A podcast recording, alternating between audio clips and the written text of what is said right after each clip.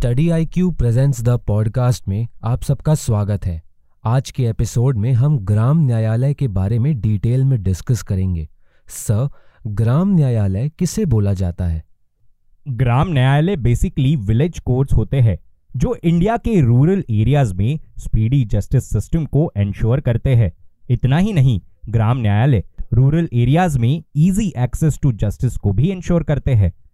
India में ग्राम न्यायालय को ग्राम न्यायालय एक्ट 2008 के थ्रू एस्टैब्लिश किया गया। वैसे तो 5000 विलेज कोर्ट्स को सेटअप करने के टारगेट रखे गए थे। हवे सिर्फ़ 200 ग्राम न्यायालय आज फंक्शनिंग में है। सर हमें ग्राम न्यायालय की रिक्वायरमेंट क्यों होती है?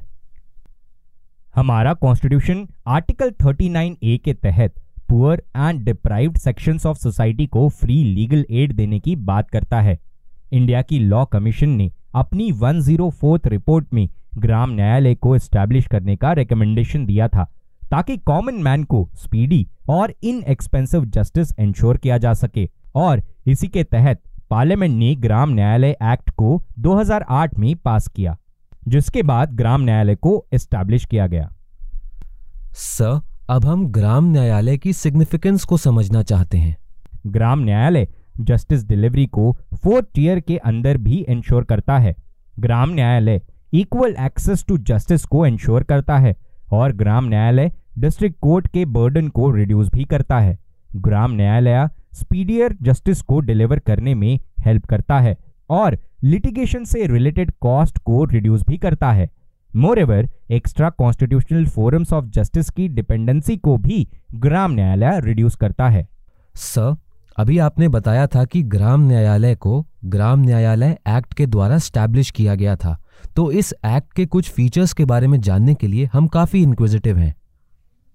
Gram Nyayalaya act basically civil और क्रिमिनल केसेस के प्रोसीजर्स को डील करता है। इस एक्ट के अंदर ग्राम न्यायालय के इस्टेब्लिशमेंट और जुरिस्डिक्शन की बात भी मेंशन है।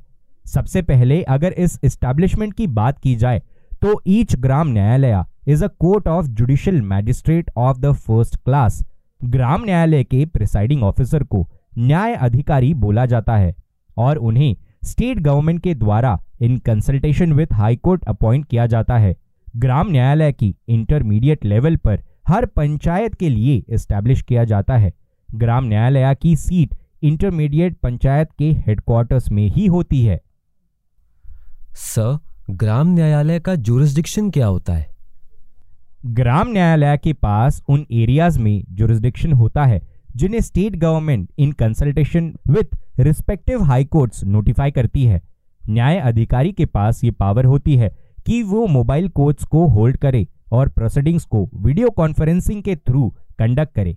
ग्राम न्यायालय एक्ट के फ़र्स्ट शेड्यूल में criminal offences related provisions mentioned होती है, और इसी एक्ट के सेकेंड शेड्यूल में civil offences related provisions mentioned होती है।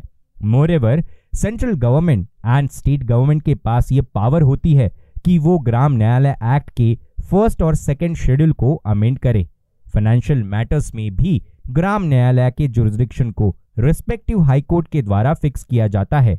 मोरेवर हाईकोर्ट के पास ये पावर होती है कि वो कुछ एलिजिबल केसेस को डिस्ट्रिक्ट कोर्ट से ग्राम न्यायालय को ट्रांसफ़र कर दे और ग्राम न्यायालय उन डिस्प्यूट्स को जल्द से जल्द सेटल करने की कोशिश करती है। सर क्या आप हमें ग्राम न्यायालय के समरी प्रोसीजर के बारे में कुछ बता सकते हैं? ग्राम न्यायालय क्रिमिनल ट्रायल के केस में समरी प्रोसीजर्स को फॉलो करती है। समरी प्रोसीडिंग्स ऑर्डिनरी स्टेप्स के कंपैरिजन में सिंपल और फास्ट होते हैं और समरी प्रोसीडिंग्स को आमतौर पर उन केसेस के लिए डिप्लॉय किया जाता है। जहाँ पर smaller number of definite issues पाए जाते हैं और उन इश्यूज़ के लिए प्रॉम्प्ट एक्शंस की बहुत ज़रूरत होती है। ग्राम न्यायालय के ऑर्डर्स और जजमेंट्स को एक डिग्री माना जाता है एंड ग्राम न्यायालय नेचुरल जस्टिस के प्रिंसिपल के अकॉर्डेंस में फ़ंक्शन करती है। अगर अपील की बात करें तो क्रिमिनल केसेस में within six months cases को डिस्पोज करना होता है। From the date of filing such cases अगर सिविल केसेस की बात करें तो ग्राम न्यायालय को सिविल केसेस की अपील को डिस्ट्रिक्ट कोर्ट के द्वारा डील किया जाता है और इन अपील्स को भी within six months dispose करना होता है। सर ग्राम न्यायालय को समझते हुए जो सबसे बड़ा डाउट स्टूडेंट्स के माइंड में होता है वो ये कि ग्राम न्यायालय ऑपरेशनल क्यों नहीं है। ग्राम न्यायालय ऑपरेशनल इसीलिए नहीं है because lack of infrastructure Gram Nyayalaya में मैन पावर रिसोर्सेज की भी बहुत कमी पाई जाती है। इतना ही नहीं नोटरी स्टैम्प वेंडर्स एटसेट्रा की भी कमी होती है। इन सारी इसेंशियल्स की कमी की वजह से वो इनफेक्टिव या अनऑपरेशनल दिखाई देते हैं। ग्राम न्यायालय के अंदर इनएडिक्वेट सेंट्रल असिस्टेंस होता है और विलेज कोर्ट्स में लॉयर और पुलिस ऑफिशियल्स में भी अवेयरनेस कम होती है। मोरेवर ग्राम न्यायालय के अंदर एनफोर्समेंट एजेंसी के बीच नॉन कोऑपरेशन देखने को मिलता है। स्टेट फंक्शनरीज भी ग्राम न्यायालय के जुरिस्डिक्शन को इन्वोक करने में रिलेक्टेंट होती है और प्रेजेंटली लीगल सर्विस इंस्टीट्यूशंस को तालुका लेवल पर भी सेटअप किया गया है जो ग्राम न्यायालय की डिपेंडेंसी को कम करता है। सर क्या आप ग्राम न्यायालय के कुछ क्रिटिसिजम्स को इंडिकेट कर सकते हैं? ग्राम न्यायालय का पहला क्रिटिसिज्म तो यह है कि ग्राम न्यायालय के द्वारा रिजॉल्व किए गए डिस्प्यूट्स ना के बराबर है और मोस्ट ऑफ़ द डिस्प्यूट्स को अपील के द्वारा डिस्ट्रिक्ट कोर्ट्स में फ़ाइल या रेफर किया जाता है। इसका मतलब यह हुआ कि डिस्ट्रिक्ट कोर्ट्स के बर्डन को रिड्यूस करने के बदौलत वो बर्डन और बढ़ रहा है। ग्राम न्यायालय इफ़ेक्टिव नहीं होने के कारण ये देखने को मिलता है। दूसरा क्रिटिसिज्म ये है कि ग्राम न्याय अधिकारी के लिए रेगुलर कैडर नहीं होता। ग्राम न्यायालय इसीलिए भी इनफेक्टिव है क्योंकि अल्टरनेटिव डिस्प्यूट मैकेनिज्म के तहत सिमिलर इश्यूज़ का दो या फिर दो से ज़्यादा इंस्टीट्यूशंस में पैरेलल एग्जिस्टेंस देखने को मिलता है। नेक्स्ट क्रिटिसिज्म यह है कि कुछ ग्राम न्यायालय सिटीज़ और टाउन्स में भी लोकेटेड है, जो विलेजर्स को कोई भी एडवांटेज नहीं पहुंचाते। नेक्स्ट क्रिटिसिज्म यह है कि वेरियस स्टेक होल्डर्स के बीच आज भी इनएडिक्वेट अवेयरनेस पाई जाती है। सर तो हम ग्राम न्यायालय की फंक्शनिंग को कैसे इंप्रूव कर सकते हैं? ग्राम न्यायालय की फ़ंक्शंस को इंप्रूव करने के लिए कुछ स्टेप के साथ हम डिस्कस करते हैं। ग्राम न्याय अधिकारी के लिए एक रेगुलर कैडर को एस्टैब्लिश किया जा सकता है। उसके बाद ग्राम न्यायालय के प्रोसीजर्स को लोकल लैंग्वेजेस में भी कंडक्ट किया जाना चाहिए और कोर्ट प्रोसीजर्स को मोर सिंपल बनाने की कोशिश करनी चाहिए। नेक्स्ट पॉइंट ये भी है कि सेमिनार्स प्रेस रिलीजेस एटसेट्रा की मदद से स्टेक होल्डर्स के बीच एक अवेयरनेस क्रिएट होनी चाहिए टूवर्ड्स ग्राम न्यायालय। परमानेंट ग्राम न्यायालय को इंटरमीडिएट लेवल पर एस्टैब्लिश करना चाहिए ताकि कॉमन पीपल को इजी एक्सेस ऑफ़ जस्टिस मिल सके।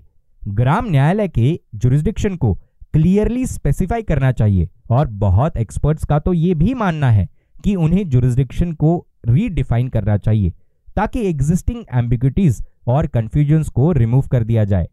मोरेवर ग्राम न्यायालय में इंफ्रास्ट्रक्चर को भी इंप्रूव करना चाहिए और ग्राम न्यायालय के लिए स्टेट बजट में भी एलोकेशन होनी चाहिए।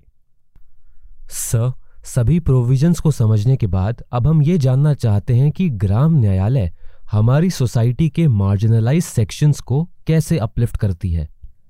ग्राम न्यायालय एक्ट की प्रस्तावना यह इंश्योर करती है कि सिटीजन्स को उनके डोर स्टेप पर जस्टिस प्रोवाइड हो और ऐसी अपॉर्चुनिटीज़ भी प्रोवाइड की जाए, जहाँ पर हर इंडिविजुअल को जस्टिस सिक्योर हो सके और इंश्योर हो सके। ग्राम न्यायालय के एस्टेब्लिशमेंट में बहुत सारे चैलेंजेस और शॉर्ट कमिंग्स हमें देखने को मिलते हैं।